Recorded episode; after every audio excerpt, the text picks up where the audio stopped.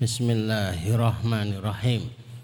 Assalamualaikum warahmatullahi wabarakatuh.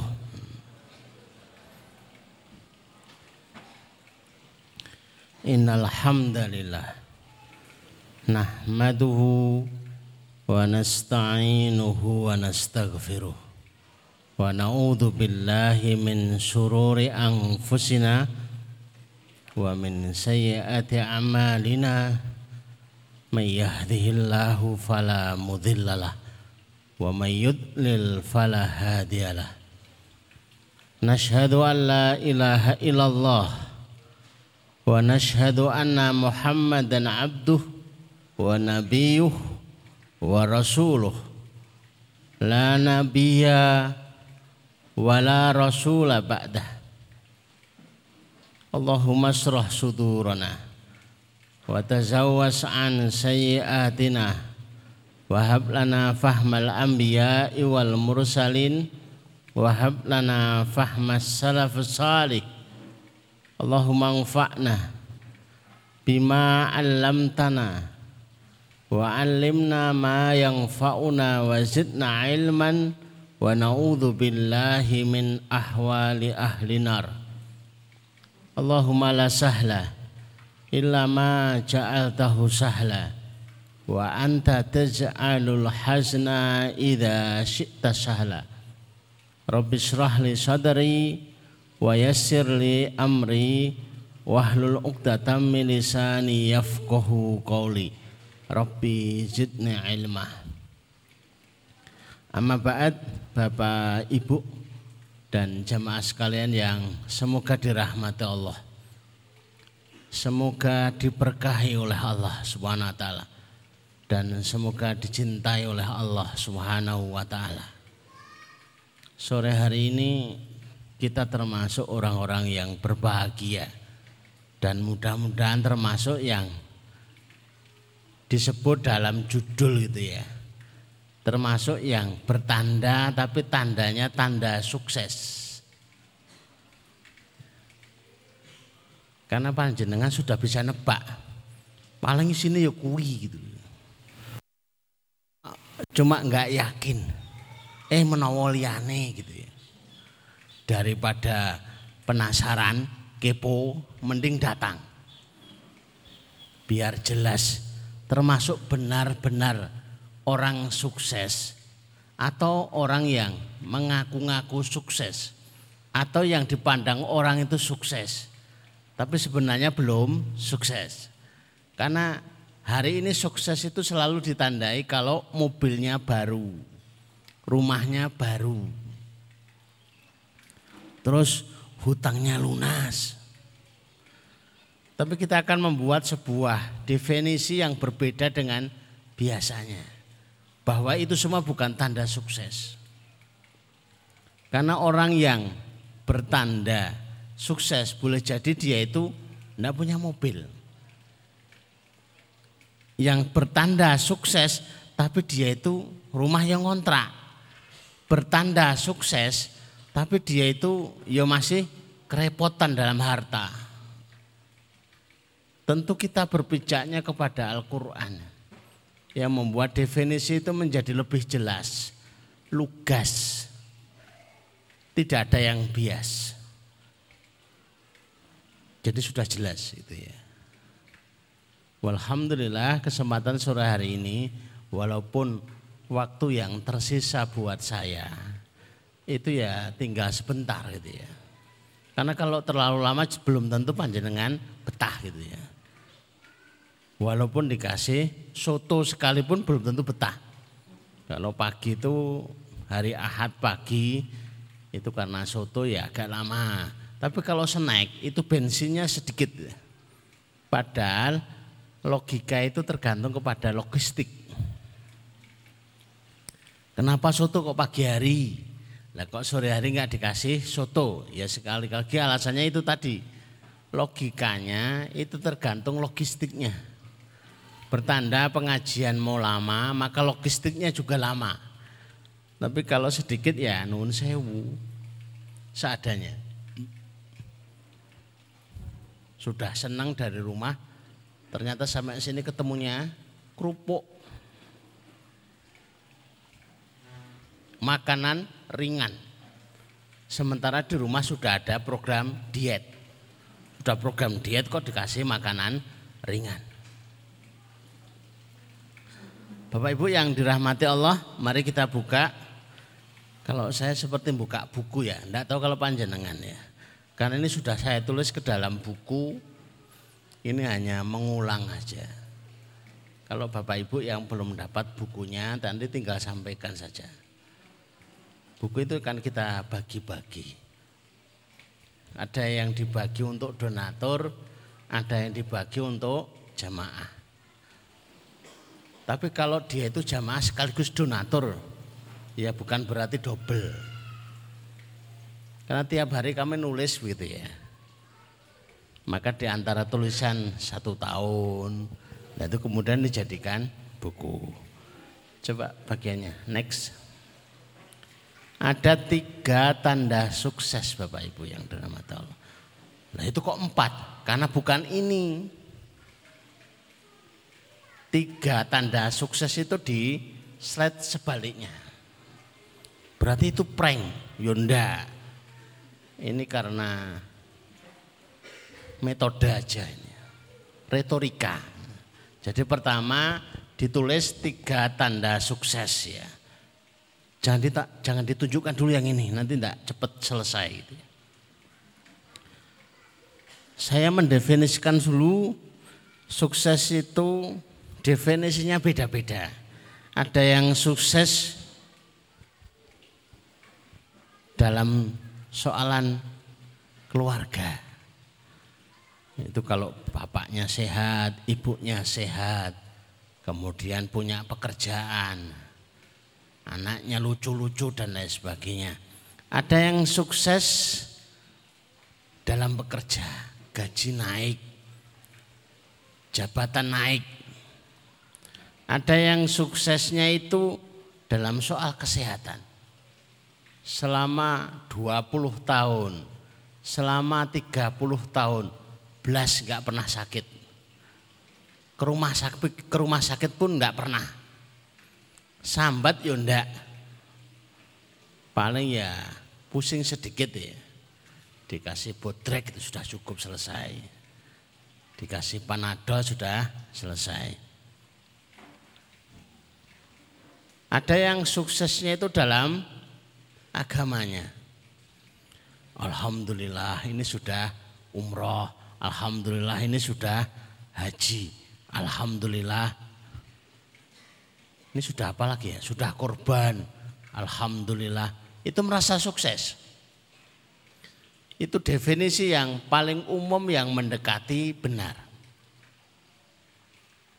Yang mendekati benar. Tapi kalau di luar sukses itu kalau ya tadi rumahnya baru, mobilnya baru, apalagi istrinya baru. Sukses apa? Oh, istri baru aja kok sukses. Tapi sore hari ini kita akan dibuat terbelalak. Ternyata tanda kesuksesan di dalam Al-Quran itu bukan itu semua. Nah ini baru dilihat. Tertuang di dalam surat Al-A'la. Itu surat yang paling sering dibaca oleh imam waktu sholat Jumat. Kecuali kalau imamnya itu tidak hafal. Kalaupun tidak hafal, tidak ngerti. Sebenarnya ini surat apa sih kok diulang-ulang itu? Sebihis marob bikala ala. Kesuwen, kudawan, kulhu aja. Itu termasuk sunnah loh ya. Jadi pernah dilombakan lomba sholat Jum'ah. Kelihatannya yang panjang bacanya itu yang menang. Ternyata bukan. Yang menang itu adalah yang rekaat pertama yang dibaca Sabihis marobikal a'la. Yang rekaat kedua hal ataka hadithul ghasyah. Sholat subuh yaitu, sholat Jumat yaitu. Jadi kalau sholat subuh itu walaupun alif lam mim dalikal kita pula raibafi. Itu nggak akan menang itu. Bagus ya bagus. Tapi kalau kriteria sholat subuh yang juara satu, itu sholat subuh yang pakai sebihis bikal a'la. Sama dengan sholat tahajud.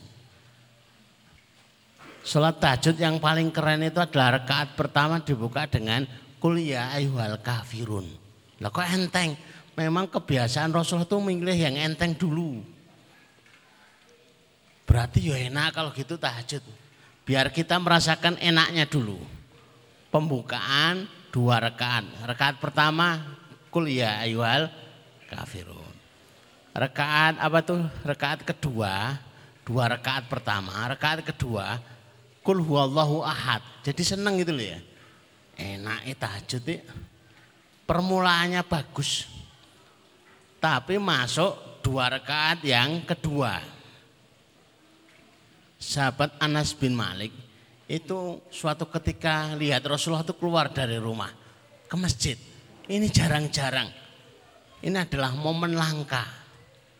Akhirnya ikut makmum di belakang Rasulullah. Rasulullah baca Al-Baqarah.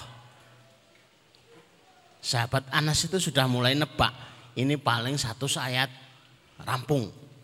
Ternyata Rasulullah itu sampai 100 ayat bablas. Paling 200 ayat rampung.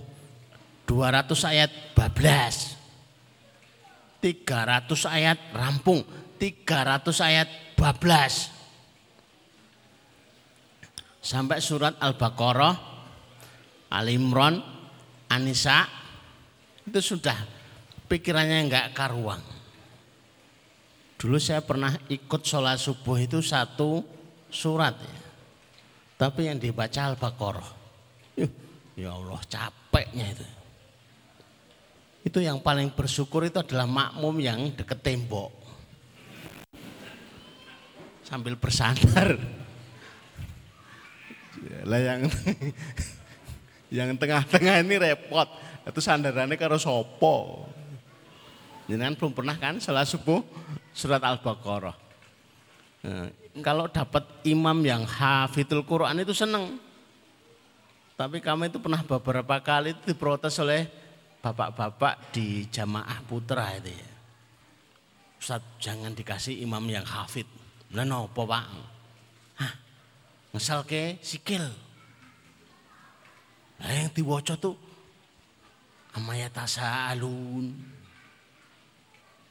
Paling yo limang ayat tuh, Pak. Mboten rampung. Yo. Jian. Sampai dengkulnya senut-senut. Lah terus apa yang panjenengan lakukan? tak tinggal mulai. terus Ya saya kapok sholat di pondok. Uh, wah banget itu. Ini belum pernah sholat bersama Rasulullah. Al-Baqarah rampung. Ali Imran rampung. Sampai berpikir pikiran jahatnya sahabat Anas. Ini pikiran jahatnya sahabat Anas. Belum pikiran jahatnya kita. Apa pikiran jahatnya?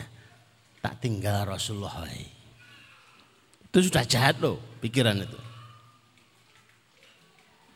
Makanya sholat sholat qiyamulail termasuk tarawih itu Rasulullah nggak menyontohkan untuk berjamaah karena berat sholat sendiri kalau harus berjamaah dilihat jamaahnya itu siapa.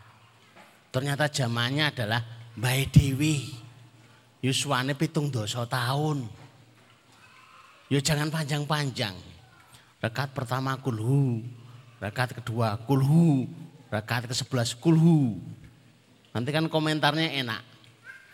Sesuk nah aku dimami anak anu putu kuai. Dan apa mbah? Lah kulhu kok enak. Pikiran sahabat Anas itu saya tak tinggal saja Rasulullah. Itu pikiran sahabat Anas. Tapi kalau pikiran saya kayak nggak kayak gitu. Sudah sampai over gitu ya. Aku wegah sholat yang ini. Sowih. Kita pernah sholat taraweh di sini tuh sama yang imami mas-mas ustadz itu. Saya itu ngantuk banget. Daripada ngantuk di dalam soft, saya pindah pulang. Habis itu ada yang lapor. Itu diprotes. Bukan saya yang diprotes. Imami diprotes. Sok neh, menek imam aja dodo. Lah apa? Ustaznya nganti pindah. Lah saya ngantuk. Untuk menyelamatkan semuanya. Selanjutnya kita kembali ke slide. Tiga tanda sukses. Kalau tiga ini ada berarti itu sudah sudah ada tanda-tanda suksesnya. Yang pertama tertera dalam ayat yang ke-14 surat Al-A'la. Nanti kalau mau dilihat di sini juga ada. Allah berfirman, "Qad aflaha tazakka." Sungguh benar-benar pasti sukses. Siapa yang sukses itu? Mantazakka. Orang yang bersedekah. Keluarga yang ahli sedekah. Sehingga jalan sedekah itu merupakan konsep. Bukan kebetulan. Aku tak sedekah ah. Bukan begitu. Ah timbang susah aku setengah wae. Bukan insiden. Apalagi aduh lho kok melewati kota. Timbang orang enak sing isi tak isine. Bukan insiden kebetulan. Tapi sudah menjadi konsep jalan hidup. Sedikit-sedikit sedekah. Momennya itu entah pas apa enggak pas sedekah dalam perjalanan kami membersamai jamaah dengan ilmu yang kita berikan tentang sedekah gitu ya. Itu aneh-aneh. Ada yang nyuruh istrinya itu suruh pakai jilbab itu nggak mau-mau. Akhirnya berangkat ke masjid, habis sholat subuh langsung diisi kotak kotak amalnya itu sak kepok uang. Ya Allah, kalau memang istri saya itu mau pakai jilbab, ya Allah berikan hidayah. Ya Allah kalau tidak mau pakai jilbab, si Sandi ini ya Allah pisahkan. Langsung dicemplung. Tapi ini cara yang menakutkan. Kone pisah tenan piye? Ya pisah. Itu begitu pulang ke rumah, itu istrinya sudah ngomong, saya tak pakai jilbab. Saya mau taubat. Saya mau jadi muslimah yang solihah. Kayak ini begitu. Ya, bapak-bapak mau praktek. Mesti rawan nih. Lah kok larang men. Tapi alhamdulillah hari ini itu istri berjilbab itu luar biasa. Ada jamaah kami itu yang demi istrinya berjilbab dia itu harus umroh. Doanya itu di Mekah sana. Seluruh doanya dari mulai tawaf, dari mulai sa'i, dari mulai di multazam, dari mulai di tempat-tempat yang mustajab, semuanya mengarah ke satu. Mudah-mudahan istrinya berjilbab. Mahal banget itu. Biaya sini ke Mekah aja udah mahal. Biaya hidup di sana juga mahal. Demi untuk istrinya berjilbab. Maka bapak-bapak kalau istrinya berjilbab, bersyukurlah yang luar biasa. Ternyata itu adalah sesuatu yang tidak kita lihat sehari-hari itu sebagai sebuah nikmat yang luar biasa. Gara-gara kita mensyukuri itu jadi tambah nikmat. Berislam itu tambah nikmat.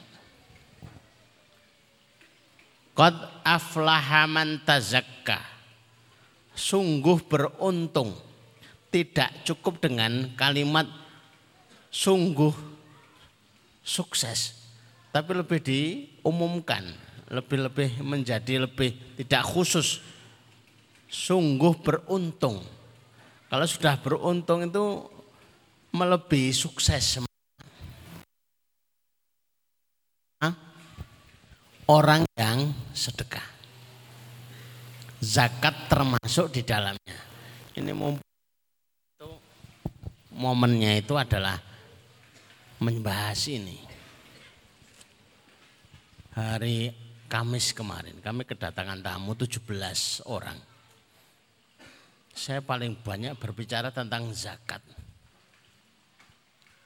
Zakat itu bukan hanya membuat kita itu kaya.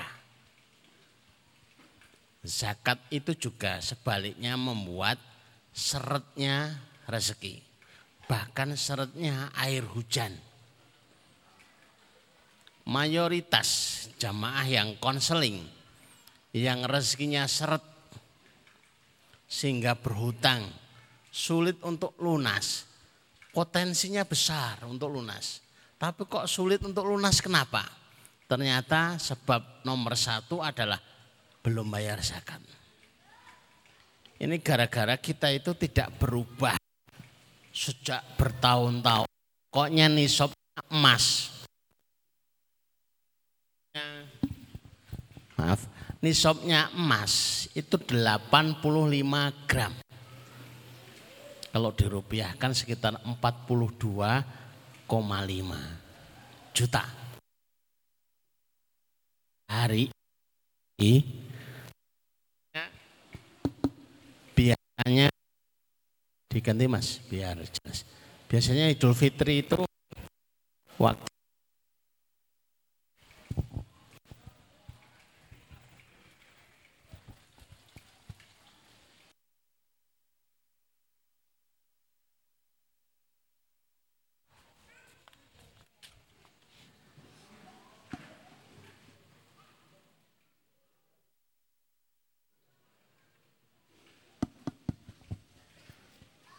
Biasanya kalau Idul Fitri itu secara mafhum muafakoh difahami oleh semuanya. Sepakat untuk bayar zakat. Sehingga panitia itu sudah tanya, ini zakat fitrah atau zakat mal. Sebenarnya tidak harus Idul Fitri. Yang penting cukup satu tahun. Tapi yang tidak berubah itu ya nisabnya mesti emas tidak setiap kita pada setiap Idul Fitri itu punya 42 juta 500. Sehingga mayoritas itu tidak berzakat mal. Alasannya adalah belum belum belum sampai nisab. Bapak Ibu yang dirahmati Allah, ada tabiin itu generasi setelah sahabat panjenengan tepang Umar bin Abdul Aziz itu menjabat jadi khalifah. Kekuasaan Islam itu sudah seperempat dunia. Hanya dua bulan, dua, eh, hanya dua, dua, dua, dua puluh sembilan bulan. Sebentar sekali kalau urusan jabatan itu. Tapi prestasinya orang nenteng emas, zakatnya emas, keliling di seluruh Afrika. Bukan Temanggung, Afrika. Tidak ada satupun yang mau menerima. Maknanya sudah sejahtera semuanya. Bukan karena zuhud, bukan. Nah, sementara kita itu zakat beras saja rebutan kok. Kalau panjenengan ingin memulai, mumpung ini adalah komunitas pengajian, memulai, yang dimulai adalah nisabnya berubah. Sudah berganti dari nisab emas menuju nisab perak. Kalau nisab perak itu 400 dirham. Di mana satu dirhamnya itu sekitar 70 70 ribu. Monggo, yang bawa HP coba dikalikan berapa itu. 400 dirham kali 70 ribu. 28 lebih separuh sekitar. Kalau hitungan saya sih sekitar 17 juta. Ini lebih lebih mendekati kenyataan yang rata-rata punya uang 17 juta. Itu mengeluarkan zakatnya. Itu minimal loh ya. Bukan berarti saya duwe-duwe telung puluh yuto berarti rasa zakat. Itu sudah kelebihan. Berapa mas? Sudah dihitung berapa jumlahnya? 70 ribu kali 400 berapa?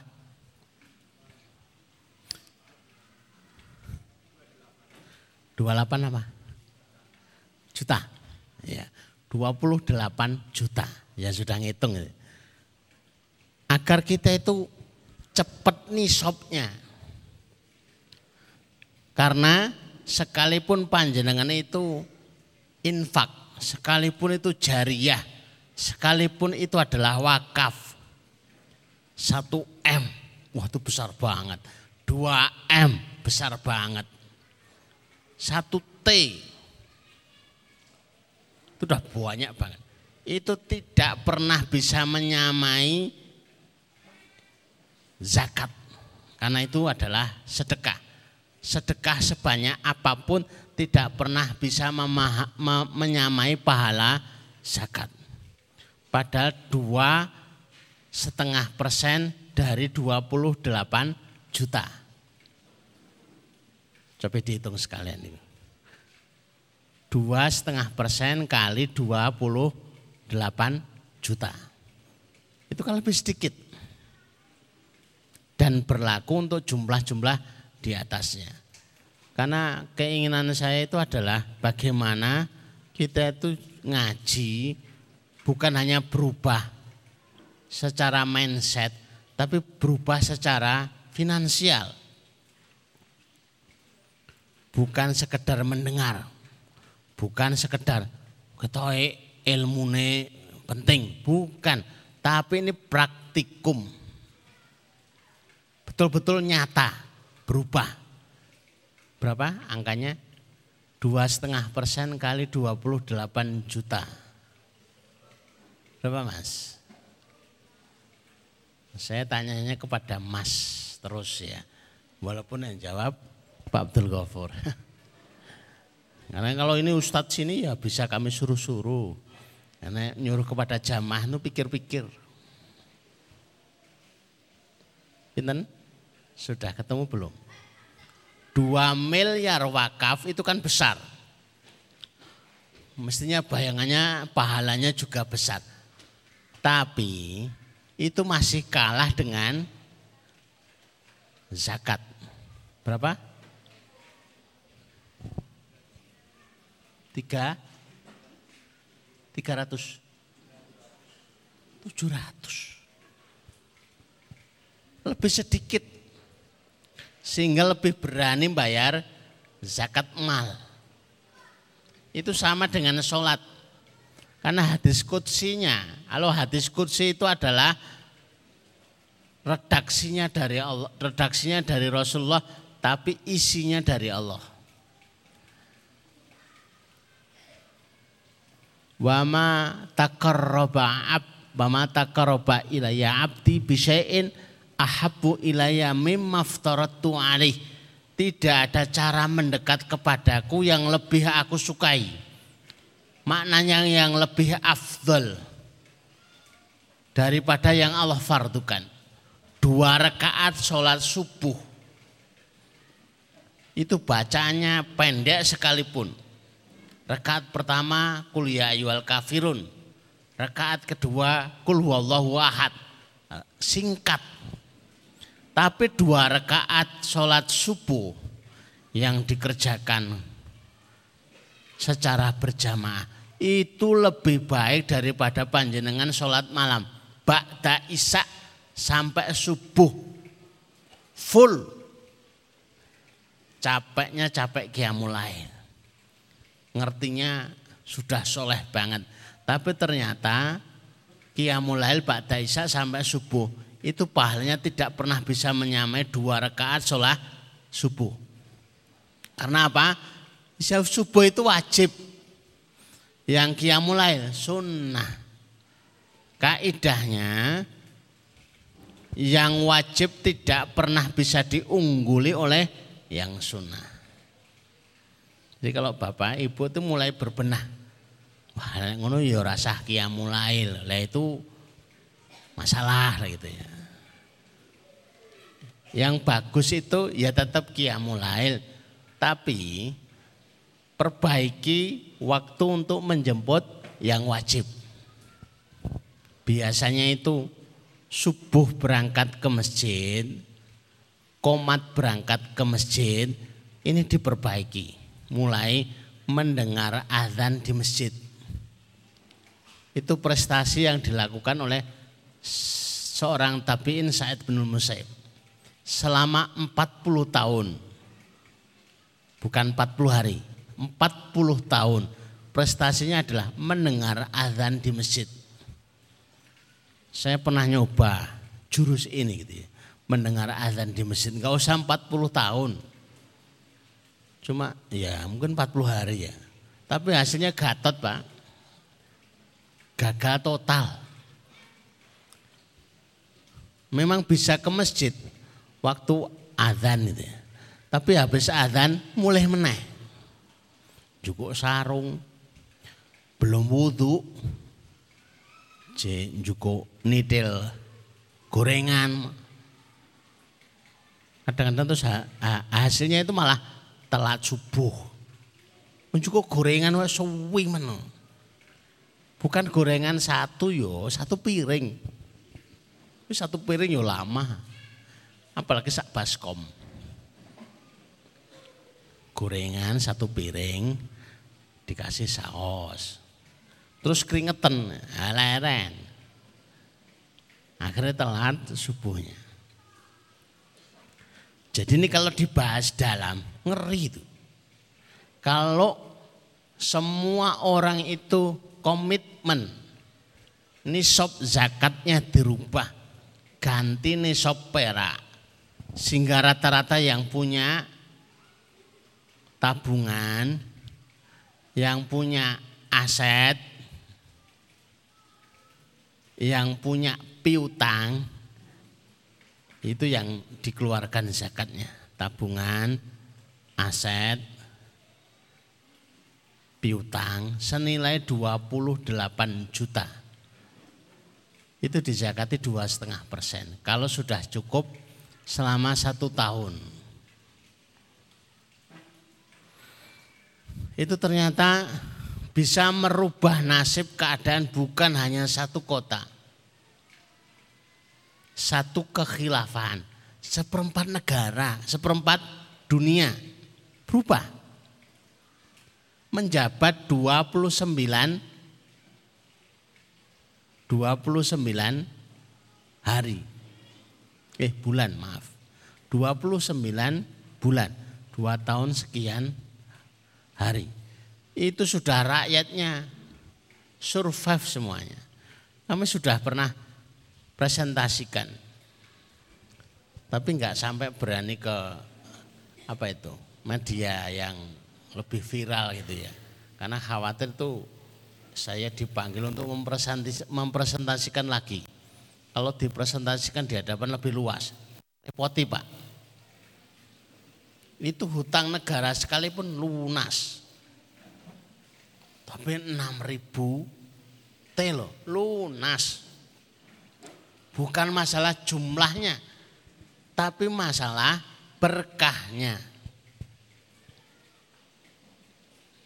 Memang jumlahnya kalau dihitung itu belum sampai 6 ribu T triliun. Tapi keberkahannya itu.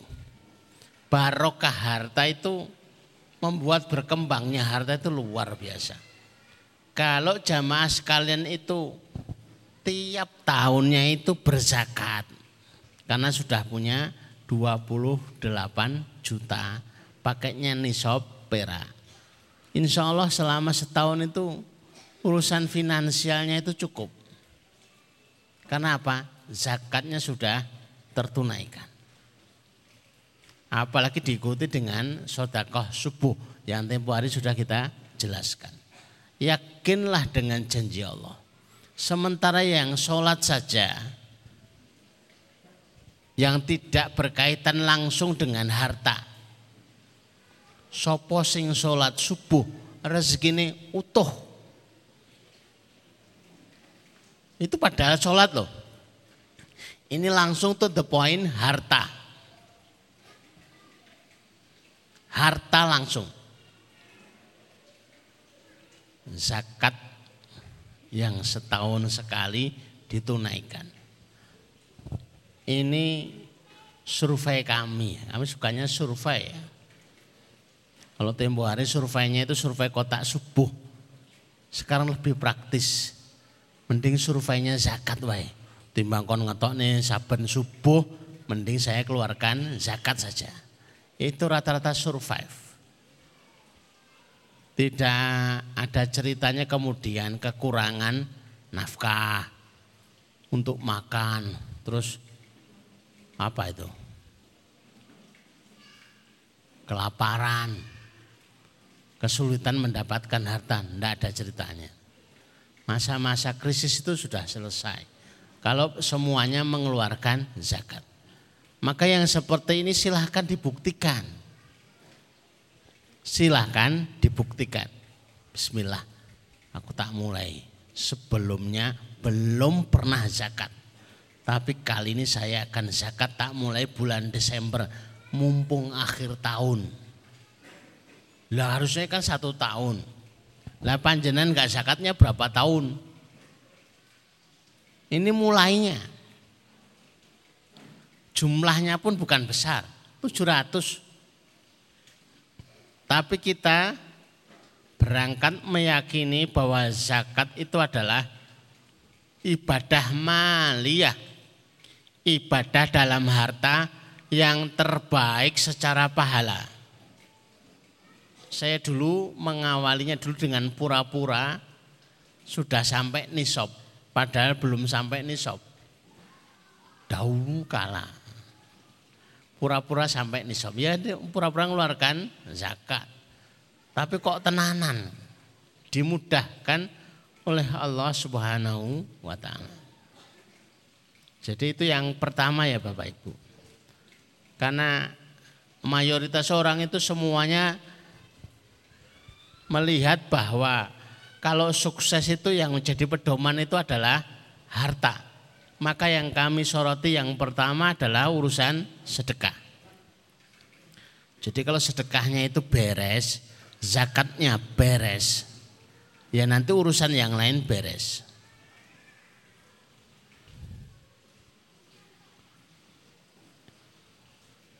Dari mulai zakat. Qad aflahaman tazakka. Kemudian yang kedua Wada karos marobbihi. Dia itu banyak mengingat Allah. Loh kok tulisannya ahli Quran. Sebaik-baik zikir. Zakaros marobbihi itu zikir maknanya. Sebaik-baik zikir itu adalah tilawatil Quran. Sebaik-baik tilawatil Quran itu di dalam sholat maka kalau sudah tilawatil Quran, tidak usah berpikir aku dikir poraya. Kalau diperhatikan Bapak Ibu, zikir itu adalah potongan ayat. Subhanallah, itu ada dalam ayat. Alhamdulillah juga ada dalam ayat. Allahu Akbar ada dalam ayat. Jadi kalau ini sudah baca ayatnya, Kenapa harus dipotong-potong lagi gitu loh. Walaupun baca ayat, baca potongan-potongan juga enggak apa-apa. Maka kategori yang termasuk kaulan sadida, perkataan yang benar. Yang itu akan yuslih lakum a'malakum, memperbaiki keadaanmu. ahwalakum nasibmu juga. Itu yang nomor satu adalah tilawatil Quran. Yang nomor dua zikrullah. Nek ndak bisa tilawah karena keterbatasan waktu atau mungkin sudah usianya lanjut tapi belum belajar baca Quran. Ndak apa-apa, ndak perlu malu-malu, walaupun sepuh, ndak masalah. 80 tahun juga ndak masalah. Saya itu punya bapak ya, moro sepah ya. Belajar Al-Quran itu sejak usianya sudah sekitar 60 tahun. Tapi selalu jadi imam. Tapi selalu pesan sama saya. Oh jadi ngomong-ngomong ya. Lu wonten apa Bapak? Aku ki jane ra iso Quran. Tugasmu ngajari aku maca Quran. Karena Bapak imami, ya aku jane hafalan tok. Hafalan sejak SD. Wadhuha sampai ke bawah. Makanya kalau ngimami ada saya, ngimami ada yang lain yang sudah jelas-jelas mahir baca Quran. Suaranya lirih. Kita sudah paham, ini mesti ora ora iso Quran. Tapi sudah semangatnya luar biasa. Maca Quran ndak bisa tapi berani ngimami gitu loh. Nanti ngimami sholat Jumat, sholat Id, ngimami subuh, asar. Semuanya sama, ayat-ayat pendek mesti begitu. Ya paling sering paling sering ya kulhu itu aman pokoknya. Apalagi sudah diikuti dengan kefahaman kulhu itu setara dengan sepertiga Al-Quran. Yus kulhu terus. Masya Allah. Kemudian yang ketiga, wadha karos marobi fasolla, ahli sholat. Yang nomor dua, ini butuh penjelasan lama juga nih. Saya tidak tahu ini sudah jam berapa ya. Masih ada lama nggak waktunya? Ya. Saya waktu itu itu mampir ke sebuah warung sate. Kami memang sukanya makan sate sebenarnya. Bapak Ibu. Jadi kok kebetulan pantesan ustadznya kok duji lorone kok tensi. Ya salah satu sebabnya karena suka sate. Rame pengunjung itu. Tapi penjualnya itu santai aja. Tidak peduli pengunjung berjubel itu, tidak peduli. Dia malah ke belakang. Saya pikir orang ini gimana tuh yang yang mau beli sate itu banyak kok malah ke belakang.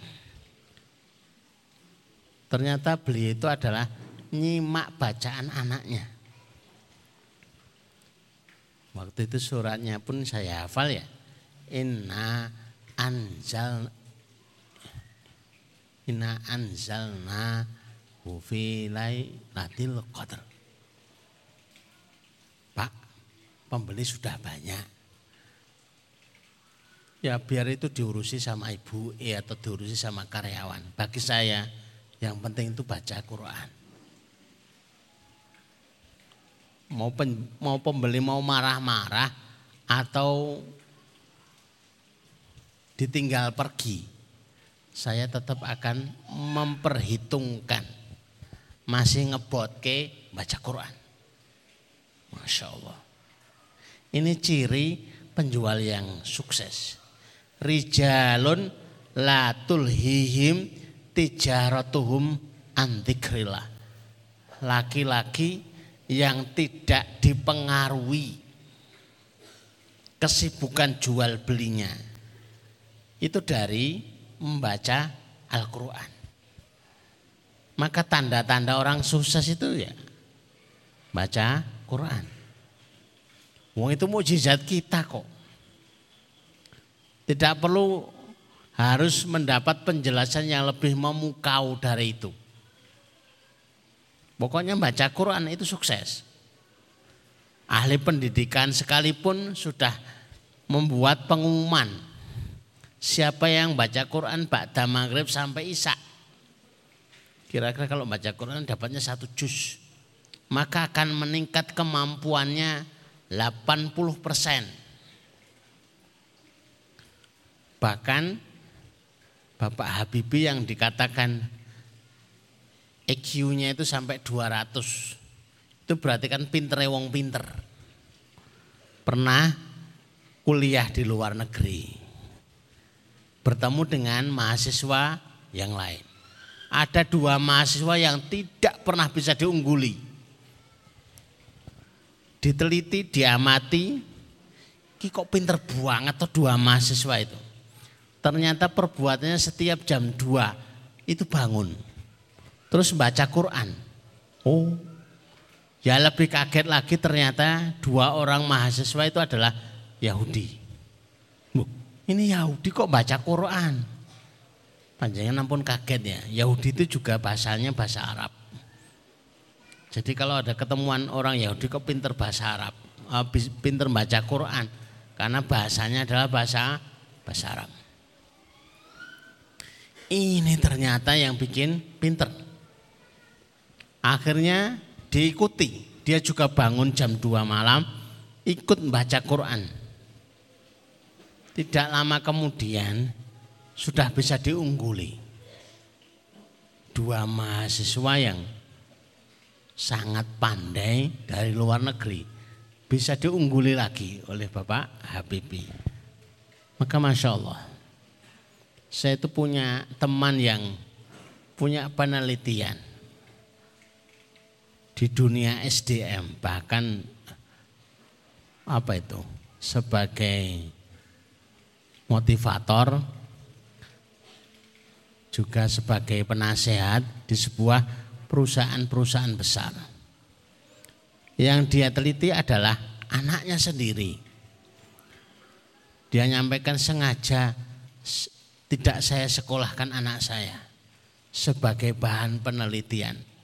Yang dilakukan adalah sejak pagi waktunya sekolah sampai sore waktunya pulang sekolah. Hanya tilawatil Quran saja. Tapi kalau nggak yakin ya susah.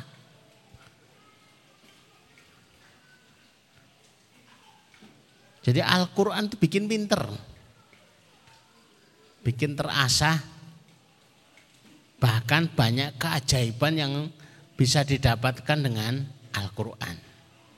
Siapa yang ingin hidupnya itu dipenuhi dengan keajaiban. Yang pengen hidupnya itu dipenuhi dengan hal-hal yang tidak mungkin melawan kemustahilan Siapa yang ingin hidupnya itu dipenuhi dengan keluar biasaan. Banyak-banyaklah baca Al-Quran. Tapi bukan berarti baca sak lembar terus dibuktikan. Aku sak lembar kok orang naik bukti nih, berkurang. Satu lembar itu kurang. Yang kita gerakkan bersama jamaah bareng-bareng dan kita kita teliti itu lima juz. Karena dulu itu kami neliti, ternyata kalau satu lembar, dua lembar, satu jus, dua jus, itu belum menggerakkan. Belum belum apa itu ada perubahan yang signifikan sehingga kita bisa lihat dan sabar gitu loh. Baru lima jus itu, oh ternyata harus sampai lima jus. Jadi itu bukan karena dalil, tapi karena penelitian. Sementara Rasulullah sendiri kalau malam hari Qiyamul baca Quran itu rata-rata itu 10 juz. Kita masih kalah jauh dengan Rasulullah. Bapak Ibu yang dirahmati Allah ternyata belum selesai. Sudah terdengar adzan bahkan di layar belum ada tulisannya alhamdulillah. Berarti ini akan bersambung. Karena ini sesuatu yang penting banget untuk kita ilmui maka saya menjelaskannya lebih lama kita memfokuskan untuk hajat-hajat kita di waktu yang mustajab. Panjenengan kalau baca hadis setiap hari Jumat itu ada saatun. Ada satu waktu yang apabila berdoa hamba Allah itu akan teristijabai. Dan Rasulullah memberikan penguatan saya ya apa itu merekomendasikan bahwa saatun atau waktu itu adalah ba'da asar sampai maghrib. Maka saya milih waktu tausiah ba'da, ba'da asar sampai maghrib itu karena milih waktu mustajabahnya untuk kita semua. Bukan hanya panjenengan yang butuh doa mustajab. Saya sendiri juga butuh doa mustajab. Mari Bapak Ibu sekalian kita berdoa. Bismillahirrahmanirrahim. Allahumma salli ala Muhammad wa ala ali Muhammad kama sallaita ala Ibrahim wa ala ali Ibrahim fil alamina innaka hamidum majid Allahumma barik ala Muhammad wa ala ali Muhammad kama barakta ala Ibrahim wa ala ali Ibrahim. Fil alamina innaka hamidum majid. Walhamdulillahi rabbil alamin. Hamdan syakirin hamdan naimin hamdan ni'amahu yukafi majidah. Ya rabbana lakal hamdu kama yanbaghi li jalali wajhika wa azimi sultanik Bismillahirrahmanirrahim. Alhamdulillahi rabbil alamin Ar-Rahmanirrahim. Maliki yaumiddin. Iyaka na'budu wa iyaka nasta'in. Ihdina siratal mustaqim. Siratal ladzina an'amta alaihim Ghairil maghdubi alaihim Waladhdallin La ilaha illa anta subhanaka inni kuntu minadh dhalimin. La ilaha illa anta subhanaka inni kuntu minadh. La ilaha illa illa anta subhanaka inni kuntu minadh dhalimin. Allahumma ya Rahman ya Rahim. Ya Hayyu ya Qayyum. Ya Dzal Jalali wal Ikram. Allahumma ya Rahman ya Rahim. Ya Hayyu ya Qayyum. Ya Dzal Jalali wal Ikram. Allahumma ya Rahman ya Rahim. Ya Hayyu Ya Qayyum Ya Dal Jalali wal Ikram Allahumma inna nas'aluka min khairin ma sa'ala minhu nabiyuka Muhammad sallallahu alaihi wasallam. Wa na'udzubika min syarri ma sta'adha min nabiyuka Muhammad sallallahu alaihi wasallam. Antal musta'an. Alaikal balak wala khawla wala quwwata illa billah. Ya Allah sesungguhnya kami mohon seluruh kebaikan yang pernah diminta oleh Nabi kami Shallallahu Alaihi Wasallam. Ya Allah sesungguhnya kami minta perlindungan dari segala perlindungan yang pernah diminta oleh Nabi kami Shallallahu Alaihi Wasallam. Engkaulah tempat kami meminta, engkaulah yang menyampaikan segala urusan. La khawla wa la quwwata illa billah. Allahumma inna nas'aluka amalan baron wariskon daron wa aishan wa qaran ya rabbal alamin ya Allah sesungguhnya kami mohon amalan yang baik-baik rezeki yang baik rezeki yang mengalir dan kehidupan yang baik. Birahmatika ya arhamar rahimin. Allah makfina bihalalika an haramika wa aknina bifadlika amman siwaka. Allah makfina bihalalika wa haramika. Allah makfina bihalalikan haramika wa aknina bifadlika amman siwaka. Ya Allah cukupkan kami dengan rezekimu yang halal sehingga kami tidak selera kepada yang haram ya Allah kayakan kami dengan anugerahmu sehingga tidak butuh kepada selainmu birahmatika ya arhamar rahimin Allahumma dzib hammana Allahumma dzib hammana Allahumma dzib hammana ya Allah angkatlah kesulitan-kesulitan kami Ya Allah, urailah problematika kami. Ya Arhamar Rahimin. Rabbana atina fid dunya hasanah wa fil akhirati hasanah wa qina adzabannar. Wa qina adzabannar. Wa qina adzabannar. Subhana rabbika rabbil izzati amma yasifun wa salamun alal mursalin walhamdulillahi rabbil alamin. Amin. Likul ya dan astaghfirullah li wa lakum. Subhanakallahumma rabbana wa bihamdika asyhadu an la ilaha anta astaghfiruka wa atubu ilaik. Assalamualaikum warahmatullahi wabarakatuh.